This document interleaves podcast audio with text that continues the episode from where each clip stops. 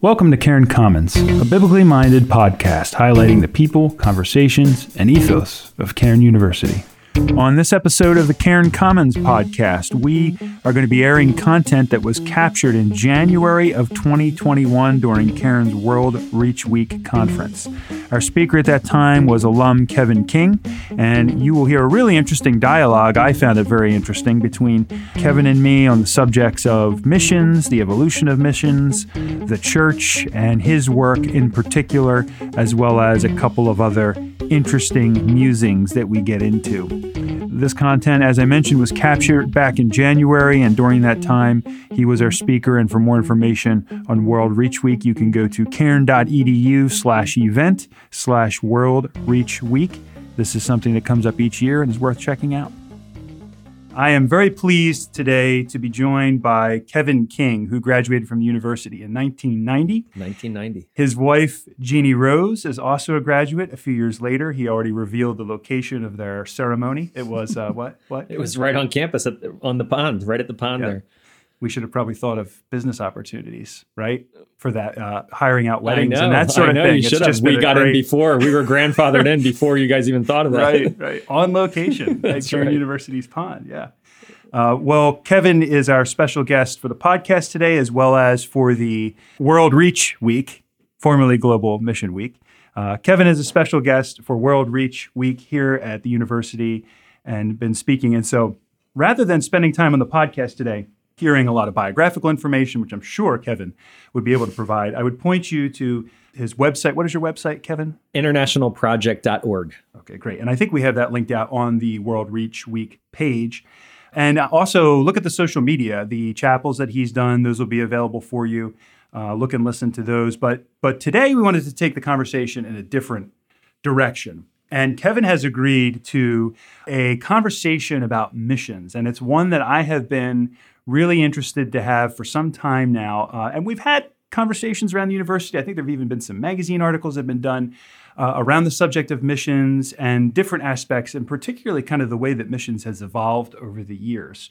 But Kevin very kindly has come in, and we he has no idea what I'm going to ask yeah, him. Yeah, I'm very curious, so this is going to be fun. Note-free and sort of free-form, so I'm really excited too, and we just had some preliminary conversations, and so this would be a great chance for me to get to know you a little better and uh, hear about your mind, mind on things. So you may have no idea where I'm going when I start with this, but Nate, I was should doing... You, should you now say that Kevin's views don't represent the yes, university okay, at all? Yes, okay, there you go, right. Because you might want to do that, yes. You know what I mean? Uh, insert disclaimer here. Yes, make a disclaimer the, the right there. Views espoused by the host's guest are That's not right. part... Or maybe the we host. We do not well. agree or support his views. Exactly. Yeah. Unless they work out well with us. That's right. In which That's case, right. they will become full-on endorsements. But so I was I was doing a little preparation for this, and it took me in my mind to search on Google, Res Band. And I don't know if that name rings a bell from the nineteen eighties, but that was sort of early Christian music. Res Band came out in about nineteen eighty-two. I think they were sort of like a, a Christian answer to some of the punk rock music of the era. And I was listening to some of this as I was just thinking about the evolution of so many aspects of culture, and especially in evangelical culture, uh, the Orthodox world, whatever you want to kind of refer to that as. There have been so many changes over the years in so many different areas.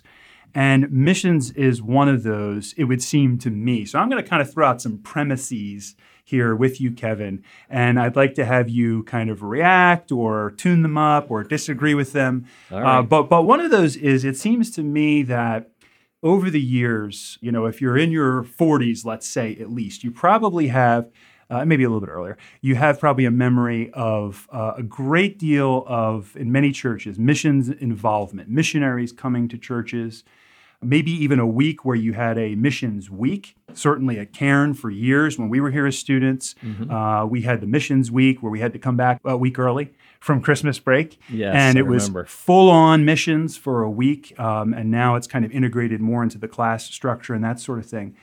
But uh, it seems like there's really been an evolution in the church in terms of how those things are viewed and handled. Now, I know this is a really broad subject, but Do you feel like, from the standpoint of somebody who's been in missions, do you see such a change? And if so, in what areas? And how do you kind of think through that? Do you mean a change in, in a sense of emphasis? Like, for instance, I mean, even at Cairn, you know, there used to be a whole week everybody would be here.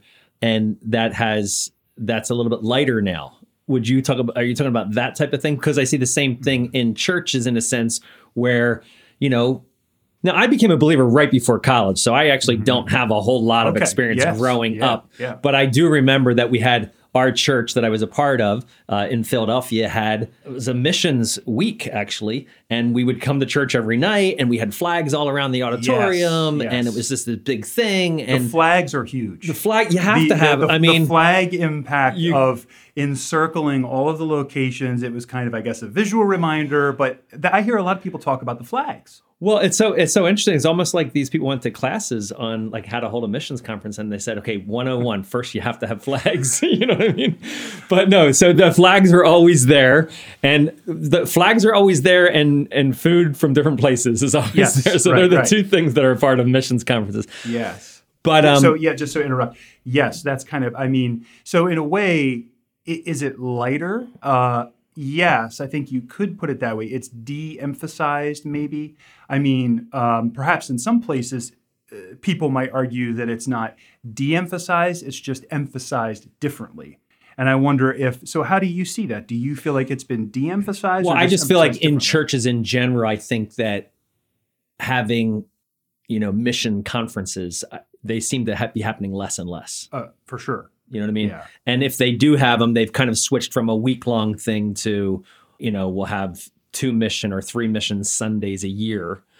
And I'm going to a church and it's a mission Sunday and the pastors speak. I, maybe they don't feel comfortable having a missionary get up to speak because, you know, maybe right. they go on too long. Who knows why? Yeah. But I just, it does seem, at least from my experience, like it seems like the church is focusing less on missions and more on their own outreach. And, you know, I I don't know what the numbers are in terms of missionary giving, but it does it does seem like there's a big difference mm-hmm. across the board. It does to me.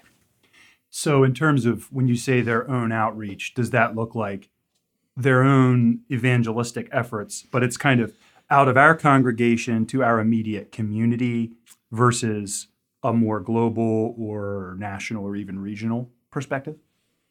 I think it's probably more to their communities, programs within the church, possibly. Yeah. I don't want to overspeak because I actually don't know. And I'm sure there's lots of churches who do, you know, there's lots of churches who have incredible hearts for missions. Mm-hmm. But I would, I'm talking about in general, yeah, it just kind of seems strokes. like a broad yeah. stroke. It just mm-hmm. seems like um, the focus, at least the way it was in the past, and the, the the way they did it has changed. Mm-hmm. Um, and it seems, and I heavily emphasize yeah. the word seems, like there isn't quite the, the enthusiasm toward missions the way there used to be. What would you say are the evidences of that? Um, Again, broad stroke. You're... Yeah, I think it's it's giving less time to it. I think it's uh, hesitancy to to let missionaries uh, have the, you know, quote unquote, the pulpit. I, I think, think that's for sure the idea of like, you could maybe have five minutes to talk about your mission, well, but you're not you're not going to get in the pulpit. Well, we have churches who will say, oh, can you come and visit? And I'm driving seven hours for three minutes. I mean, that's crazy. It's actually ridiculous. I mean, it's an, like, I'm going to drive seven hours to speak for three minutes. Like, do you know that ahead of time? Yeah. You get three? Yeah. Okay. Yeah. You know, so, I mean, we really push on them. Like, well, are there Sunday school classes? Are there? And now, well, we don't do Sunday. So it's hard now for missionaries because it used to be that there was a Sunday evening service, a Wednesday evening service, right, right. and a Sunday morning service. And then you could do, there would be multiple options. But now most churches don't have, and I'm not saying this is good or bad, the whole Sunday morning, Sunday school, Wednesday. I'm not saying it's good or bad. All I'm just saying is it's no longer the norm. So now missionaries have less of an opportunity. It's more difficult for them to kind of cast vision and get people excited about their mission. You know yeah, what I mean? Yeah. So I think that's also been a part of the change. So I think for, if a church supports, you know, let's just say they support ten missionaries, how do they give them a space to share the message? I think that might be part of it. I think having far less services, and then use like Sunday school, make it even more difficult to cast the vision for missions, unless the pastor. So the, the way that our church is set up is the church develops the personality and the passions of the pastor. And I, you know, whether that's good or bad, but they develop the passion. So if the pastor is passionate about missions, then oftentimes the church is passionate about missions. If the pastor is not passionate about missions, and maybe they're passionate about feeding the poor, you know, then the church is passionate about feeding the poor. And so the way the church structure is set up now, it's just very hard to have a platform or a, a place where you can cast your vision. Do you feel like there are fewer people pursuing work in full-time missions and seeing more kind of bivocational? And what's your what's your take on that? Do you feel like if if that is the case, is that a positive transition? Yeah. So I I've heard, so I don't know this for sure, but I've heard that the number of people going in as full-time missionaries is declining. But I don't actually know the stats on that. I've just heard mm-hmm. that. It would kind of seem stand to reason just with sort of anecdotal information. Would that, you say, I mean, just what you hear it seem, about. Yes. Yeah. Mm-hmm. And it seems like, you know, mission organizations I've heard are having more and more difficult time, you know, mobilizing people and and and so forth. That being said, I, I believe that we do need people who will commit full time to ministry because there's advantages there. But the the fact is, is that the task in front of us is so big that we need thousands upon thousands of bivocational workers. So, and I actually, in our ministry, as a full-time missionary, I'm not a good example. Let me explain what I mean. I'm not a really good example for someone who, so our vision is to reach unreached people groups in the city and see simple house churches grow and multiply. And let's just say we reach somebody from Senegal, a Wolof speaker, and he's working a job, and I want him to be a part of the church and go out and do evangelism and lead Bible studies. Well, he could he could look at me and say, well, yeah, it's easy for you to say because this is your full-time job. You know what I mean? So we really need bivocational workers who can really model and really show what it means to live a missional, I'll use the word apostolic with a small a. I need to make sure it's a small a, you know, apostolic, missional, spiritual, entrepreneurial life of starting Bible studies and starting house churches. So I play an important role as a full-time missionary, but we really need bivocational workers. So I think we we need far more bivocational workers. It's interesting because our whole paradigm and system isn't really set up for bivocational workers, so they don't exactly mm. know how to step in. And so in International Project, we we say, look, we want bivocational workers, but you have to commit fifteen hours a week. You know, you have to be trained, you have to be committed to the team, you have to come to the team meetings, you have to be committed to prayer. There's a whole And and we want you to have significant time where you're engaging people. So it's really hard for us to use a bivocational worker who can give three hours a week. It's it's just not enough. It takes so much more time to try to get them up to speed and to give them the oversight and to kind of guide them. Um, so we ask for fifteen hours. Now, sometimes that's hard to do if, you know, your kids in soccer and you have to drive here and there yeah. and you know, you're a part of six different... That's a big commitment, fifteen hours a week. fifteen hours is yeah. a big commitment. Yeah. But in terms of, you know, really having an impact in a cross-cultural, you know, ministry team and in, in a cross-cultural area, you have to you have to invest the time.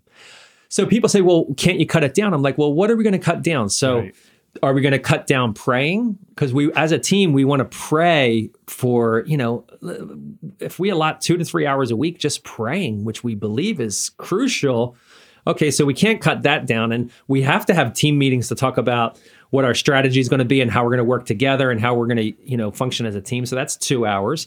And, you know, you have to be trained up in different ministry skills. So, you know, let's just say we you do that two hours a week. So what are we at? We're at like six or seven. And then, you know, you have to spend five to six hours doing ministry. So it's hard. So we we draw a line at fifteen hours. Usually. You know, it's interesting to hear you spell that out because I've heard people talk about bivocational ministry a lot, but I haven't really heard somebody lay out, as you just did, kind of a, okay, if you're going to be bivocational, this is what this means. And that sounds like a pretty, it's almost as if kind of, as we've spoken of people having to pass the call, you know, to missions, which, you know, you and I experienced very, very much as students, probably hearing people question, you know, is the call placed on your life for missions and that sort of thing. This sounds very much like a person would really need to be convinced in his or her mind, like, I am being called to this because there's going to be a significant time investment. I'm assuming it's all volunteer, right? The bivocational folks? Yeah, totally. Yeah. So it's like a, this is this is truly a ministry, but it is a very significant part of your everyday life. Well, let me tell you, I, I personally struggle with the whole call idea. Right.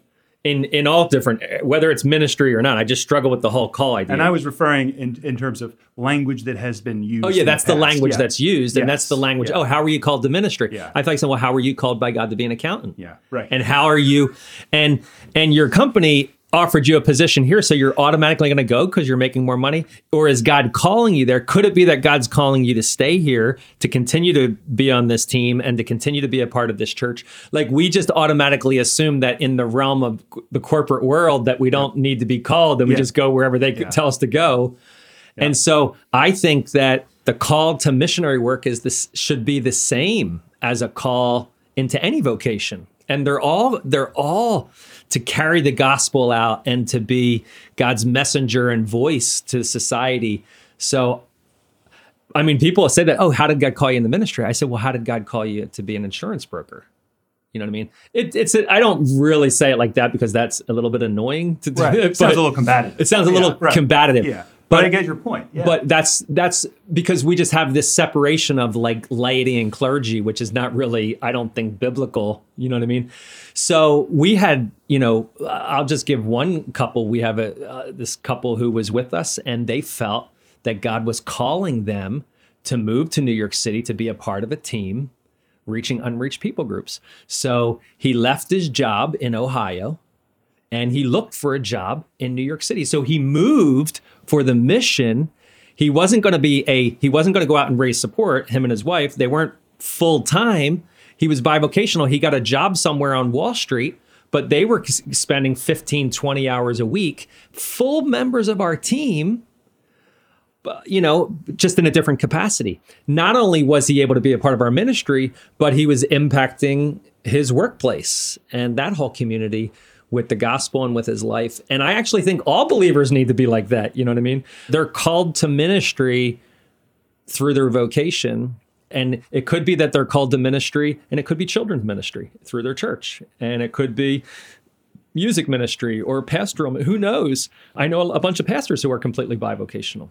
But so we we want to have bivocational people on our teams. But I tell people, I said, look, there's a big difference between you being a bivocational missionary and you viewing yourself as a volunteer.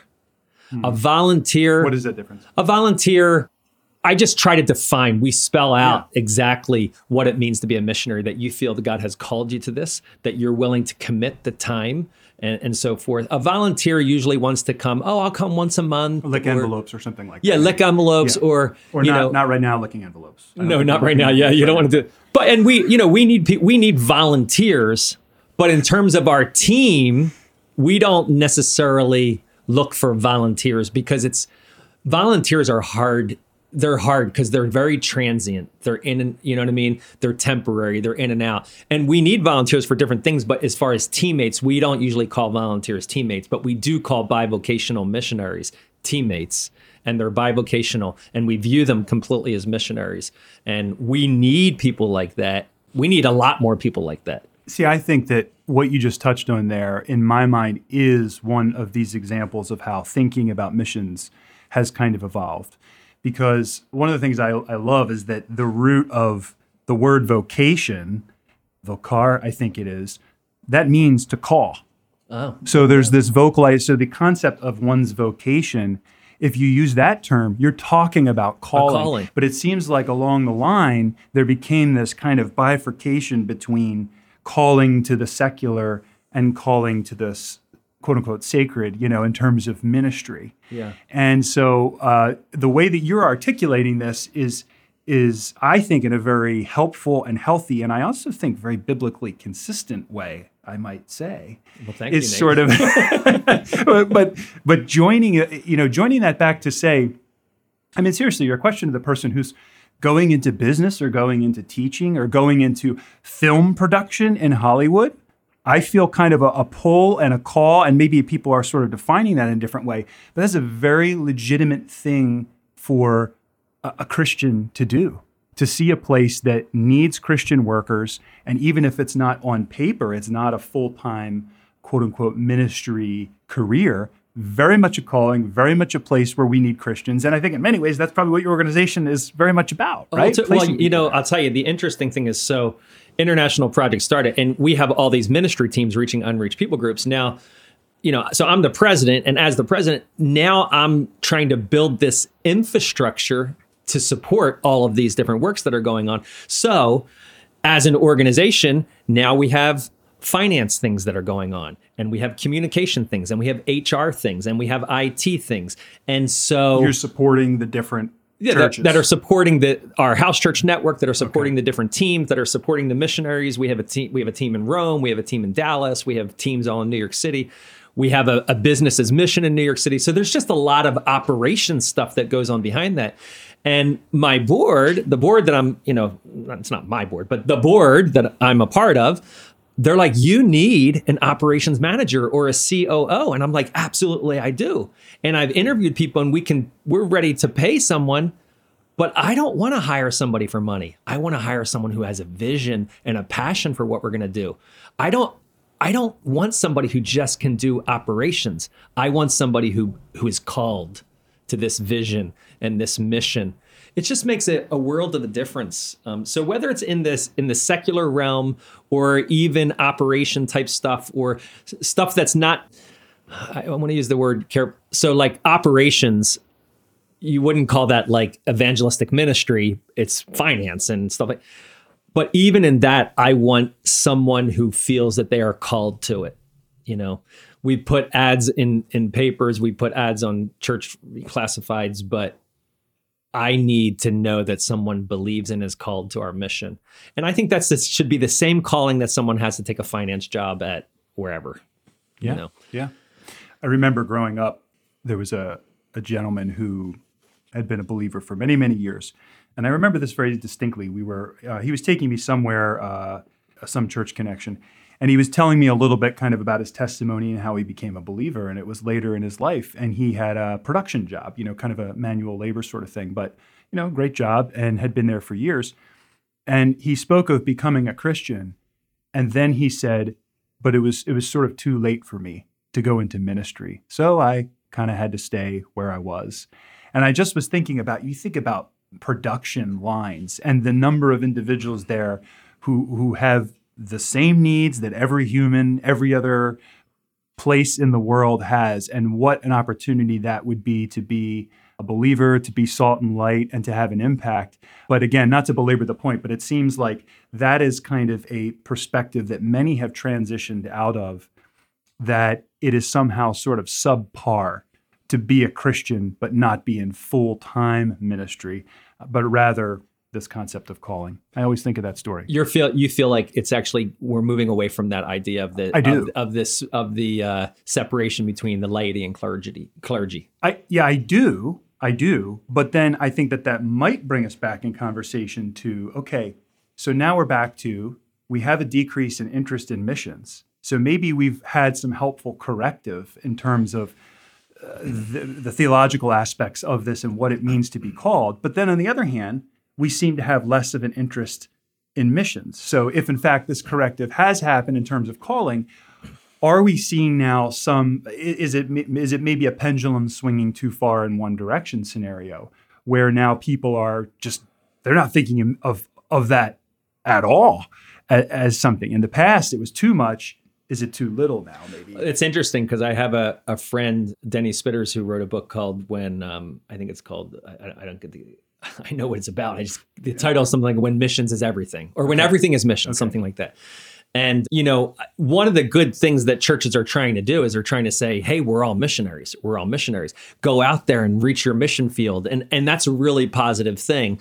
On the other side, in some ways, that may it may decrease like missions to unreached people groups and foreign missionaries. And and the, the idea of missions, you have to go learn another, you learn another language and learn their culture and become a student of their culture as a way to engage these people, like you die to your own self. So it's possible. I don't know the answer to that. But in his book, he argues that when everything becomes missions, then we actually lose missions to, you know, the, the real biblical understanding of being sent out and to cross-cultural ministry and so forth. So it's just an interesting discussion. I do think we need, whether we call it missions or not, we need, I think, a couple of things. One, we need everybody to view their vocation as their calling for ministry, and that we're called to to reach our neighbors and community and to have this ministry mindset.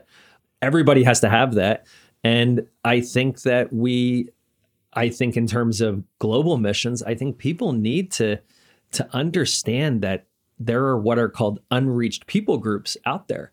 Large numbers. L- large Apparently. numbers of unreached people groups. In some of my research, I was finding some statistics on that. Right. Like, so. Huge. I mean, and for people who, so an unreached people group, the, the old, the older kind of definition was any people group, you know, ethnic, linguistic, cultural group that had less than two percent of their population were believers. And oftentimes the number is far less than that, like less than a percent of the population are believers, and they don't have a, enough believers to actually, they need outside help to see the gospel spread throughout their society. So, you know, there are large numbers of unreached people groups around the world. And I think we need to think about that and be focused on that. And there's very little money. Last that last statistic I heard is, you know, like that half of the world's population are people from unreached people groups, something like that. And like out of every dollar, like a nickel goes to seeing the gospel taken to these unreached people groups. So I really do think we need to have a global perspective of missions and seeing the gospel taken to the ends of the earth, as we see in Matthew twenty-eight.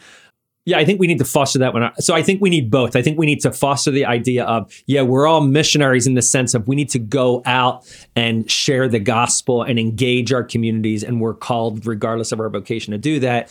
And we also need to understand that, look, there's there's a world out there where people go their entire lives and haven't heard the name of Jesus, or haven't heard any clear or remotely clear presentation of Jesus as, as Savior. And so I think we need to have both. Yeah, and, and it, it's possible that missions, is, in terms of the global vision, may have decreased. And I'm I'm using I'm I'm really using words, and because I'm not one hundred percent sure, but right. it seems it feels yeah, yeah. like there's a change. And I'm just I'm not sure if it's just because the way we used to do it is now different, um, but it feels like there's um, missionaries are having a harder time raising support. They're having a harder time. Uh, mobilization to mission organizations is dropping. So these are the type of indicators I think show that missions may be preached less and and highlighted less in the church. Okay, so here's another aspect.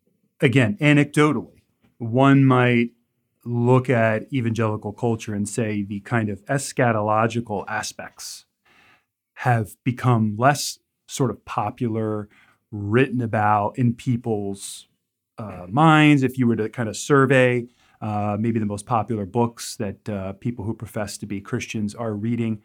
Again, I don't have statistics on this, but my sort of gut sense is that fewer of those are related to sort of end times or even just sort of general eschatological themes. Is it is it possible that that a time period where those things were very, very central in people's thinking, could that have propelled aspects of missions because people were sort of focused on the end and final judgment and those sorts of things? It's really interesting. That's a great, that's a really good question. You know, I've heard that in the twentieth century, really um, churches that were more dispensational and came into that whole eschatolo- dispensational eschatological framework were the drivers of overseas missions in the twentieth century.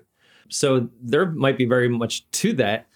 And just this strong belief and proclamation that without Christ, there is an eternal hell. And I think it's possible that in the past that was clarified more strongly. Yeah, and more, people, more brought to more uh, the forefront of discussion, perhaps. Right. And I think maybe it's not as um, popular to talk that way. And and so maybe this passion for reaching the lost who will be separated from, you know, from Christ, maybe people aren't developing the same urgency. Now, it's interesting because I I believe I believe that without Christ, you're going to spend eternity, you know what I mean? And yet I also, my belief has also changed a little bit too. And uh, you can challenge me on this, but you know, that's like why we're, that's why we're here. That's why we're here. Yeah, please feel free to do it. So, you know, I used to, I'm uh, probably more Calvinistic in my theology. And I used to believe that, oh, if I don't share the gospel with this person, they're going to die and go to hell. Now, I would say it this way. I, now I don't think of it that way anymore. Now I think if I don't share the gospel with this person, God's going to send one of his faithful servants along who will open his mouth or open her mouth and share the gospel. But God has a plan for that person. And I think so many times we are so afraid to live out loud and be who we are and speak up and engage people spiritually. And we're just passive so much, and we sit on the sideline and we see other people have who have so many opportunities of leading people to the Lord. And we say, why doesn't that happen to me? And it's just because we're not engaging people spiritually. So, you know, look, I, I believe people have to put their faith in Jesus Christ. They have to have this relationship, you know, for salvation. If I don't bring it to them, God's going to bring somebody else to bring it to them. You know what I mean? And then they're going to respond one way or another. And that's going to, you know. It's almost like sharing the gospel out of faithfulness instead of fear. Totally. And I think the other thing is learning how, one of the things I was talking about this week is part of our, the problem with traditional gospel presentations. You know, when I was first became a believer, I learned, you know, they had evangelism explosion. So you learn this presentation. And let me just say, it's good to learn presentations because they help you to think through and present things logically and explain the gospel in a logical way. But the problem with the presentations is getting to it. You know what I mean? Like, you know, you you learn in these in these presentations, oh, these little awkward questions that try to jump into it. But, you know, basically, you know, people who go through these, you know, these trainings, ninety percent of them never share the gospel because they don't know how to actually get into a conversation where it comes up. And one of the things I'm talking about this week is learning how to turn up our spiritual volume to just engage everybody spiritually. Because we're spiritual people. God has called us to be spiritual people. All through Scripture, we talk about, it talks about talking about God all day long. In Deuteronomy six, it says, you know, love the Lord your God with all your heart, soul, strength, mind. And it says, talk about him when you wake up in the morning. Talk about him when you walk along the road. Talk about him when you come back, when you lie down. Talk. And it's this idea of talking about God. And our culture has basically taught us to keep our mouth shut, and we've obeyed. And I think if we just learn to engage people spiritually, we're going to see that so many people are spiritually open and receptive, and and it'll it'll easily lead us to people saying, oh, really? Well, tell me more about that. And then you say, well, let me tell you what happened in my life. And you share a testimony of how you came to Christ, or you share a testimony of how God really spoke to you or met you when your wife or husband or mother was dying of cancer. And then it just opens up opportunities to share the gospel. Gospel presentations are good, but unless we learn to turn up our spiritual volume, I think most people will never share the gospel. We've become a little bit more accustomed to talking about spiritual things when we're in church. But what happens is we go to our neighbors and we turn that off. So at church, we'll say, oh, yeah, I'll pray for you. Or, wow, God really taught you something. Or God really taught me this. Or we just talk about God at church or with our believing friends. When we're with our unbelieving friends, we turn it off. And that's horrible. That that is because we're afraid to be who we we really are. You know what I mean? And if and because we're afraid we that they're going to be disliked either. We're afraid they're going to dislike us. And the, the truth is, I actually don't believe they will. I don't believe they will. I think that they'll, and I actually think the harvest is plentiful. I mean, Jesus says the harvest is plentiful. I actually think that verse right there, where Jesus said that, that's probably. If we believed that, that would change our entire posture in engaging people. But we actually believe, oh, the harvest isn't really that plentiful. People aren't interested. They're not going to want to talk about this. But if we just turn up our spiritual volume and be who God has called us to be, I think we're going to find people all around us who are spiritually open. Let me tell you a quick little story. Can I tell you? Sure. So I just got done talking about this at a church, right? And I uh, just talked about talking about spiritual things. And, you know, when someone's struggling, say, hey, how can I pray for you? And things like that, and how it opens up doors.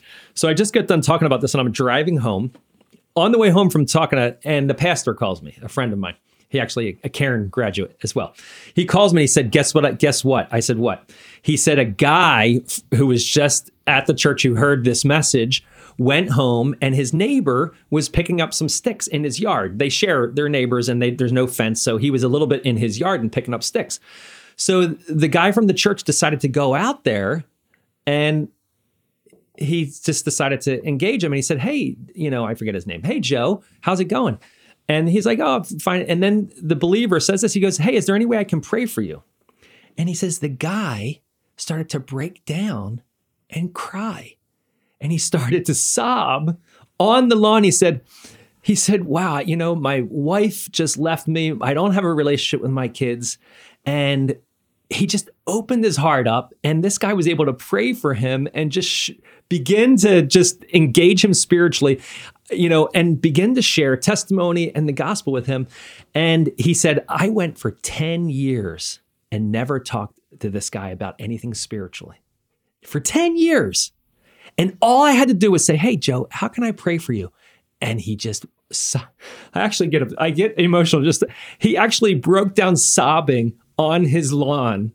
And all he had to do was say, hey, how can I pray for you? But we're so afraid of how people are going to reject us. And because of that, even though the harvest is plentiful, there are thousands of people all around who are spiritually receptive. We're so afraid, and we miss opportunity after opportunity after opportunity. And I just think the church really needs to learn to turn up their volume without fear.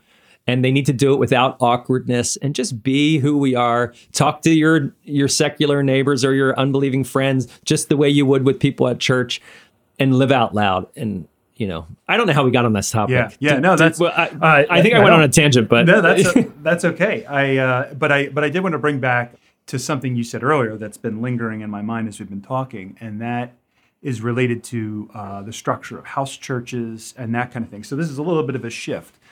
But talk a little bit about, how do you feel about house churches and people planting those? And in, in the context of, again, I don't have the stati- statistics in front of me, but I know that churches report a variety of struggles with, and of course pre-COVID too, uh, but attendance, engagement, involvement from people, people not feeling like they are connected, they're not being fed, uh, a whole variety of things. And then we have some interesting things happening in terms of the size of churches. You know, there is there, there are many churches that have become very, very large, you know, in the thousands, that have sort of unique challenges and benefits and that kind of thing. I think I heard a statistic once recently from one of our alumni, which was kind of shocking, was about the, the percentage of churches that are actually three hundred members or fewer. It, you know, is way larger than one would think. You yeah, know, it's actually, I've heard it's something like okay. ninety percent of churches are are two hundred people and less. Right. So the vast majority are actually small, and yet, you know, maybe depending where you are geographically, you're familiar with sort of much larger churches. Anyway, so there's that kind of broad uh, church sort of question. And then there are individuals who are starting house churches and doing things kind of differently.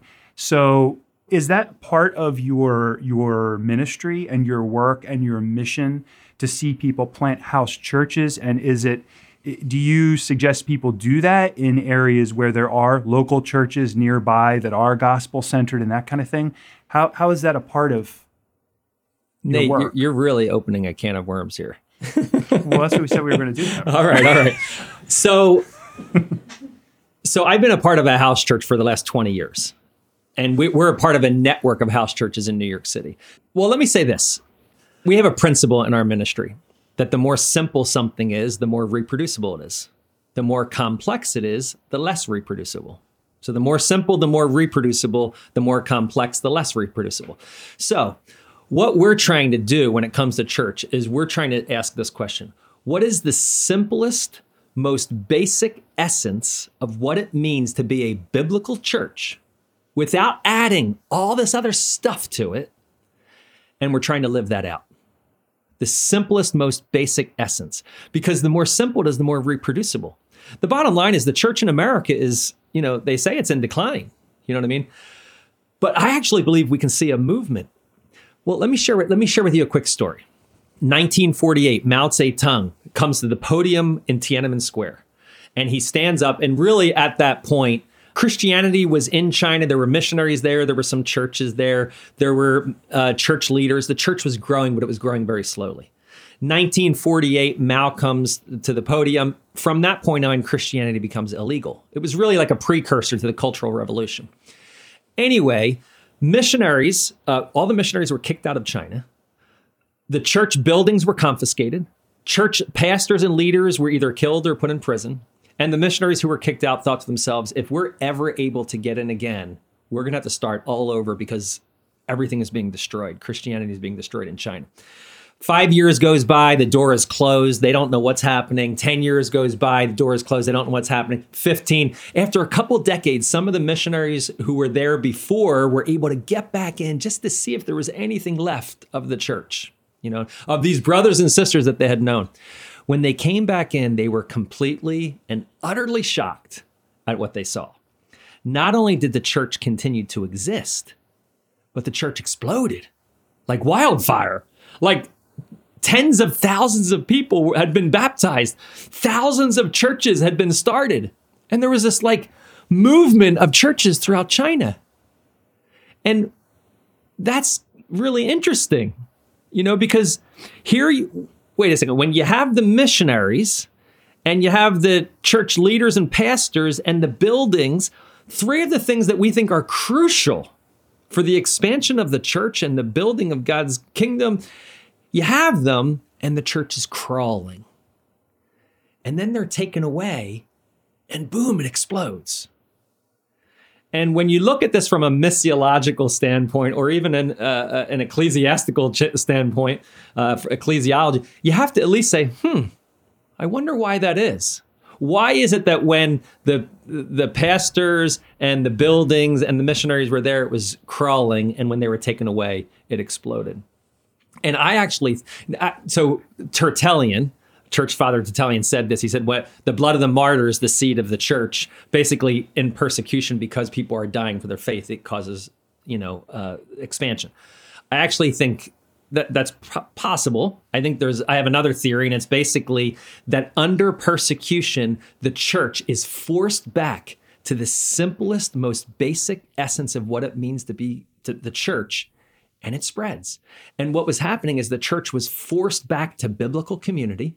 They had to meet in homes where they where they were experiencing all of the one another's of Scripture. They had this deep spiritual intimacy and community that they didn't have in Rose. And now, because all of the church leaders were arrested and put in prison, now people had to step up and start using their spiritual gifts. And the priesthood of all believers started to function. And people are like, they saw that, wow, God's using me. They weren't just sitting in a pew listening to someone, but now they're using their gifts. And the church is forced back to this biblical essence and the simplest form of what it means to be the church, and it explodes. And so I really think house church is a structure that enables everybody to be active and for biblical community to thrive the way we see in the New Testament. So like you look at the New Testament, and I think the New Testament says far more about how we should live as a community than it does about teaching. Like in terms of go and teach and teach, you know, we have theology for sure, all scriptures, that, but in terms of instruction on how the church should function, it says far more about how we should interact with one another. You look through scripture, there's this phrase that it says about seventy times in the New Testament. It's the phrase one another. Love one another. Be devoted to one another. Humble yourself before one another. Uh, speak psalms, hymns, and spiritual songs to one another. You know, be patient with one another. Bear with one another. On and on and on and on. It goes about how we should relate as a community. And I really feel like... Um, we've really missed the community side of what the church is called to be. So yeah, I'm a part of a house church, and I really think that that's where the gospel is displayed really powerfully. I mean, look at Ephesians. Um, Ephesians is all about this new type of society, this new type of community that God's creating, and he's drawing the Jew and the Gentile together into this new type of community. And it says there that the church displays the manifold wisdom of God, before the principalities and powers of this dark, evil realm. How does it do it? Does it do it because we listen to a, a really good biblical? No. Biblical teaching each week? No. It does it because now these people who were utter enemies are now brought together to love each other. So in the church, there's this new type of society, this new type of community that you can't find anywhere else, where race is no longer an issue. There's no division by race. There's no division by socioeconomics. There's no division by gender. It's we become a new society where there's devotion to one another and love for one another that you can't find anywhere else in the world. So th- would you say that that's exclusive to the, to house churches, or you're just saying that you feel like it's it's created, it's begun better there? That's a good, that's a great question. You know, so our church structures really influence how we function, right? All church structures do. There's no neutral church structure. So I think certain church structures foster it more, and certain church structures inhibit it. So I think when you meet in circles, that fosters community. It doesn't guarantee it, it fosters it. When you meet in rows, when that becomes your functional definition of church, rows, that doesn't foster community. So then you therefore have to have something outside of that thing that you call church.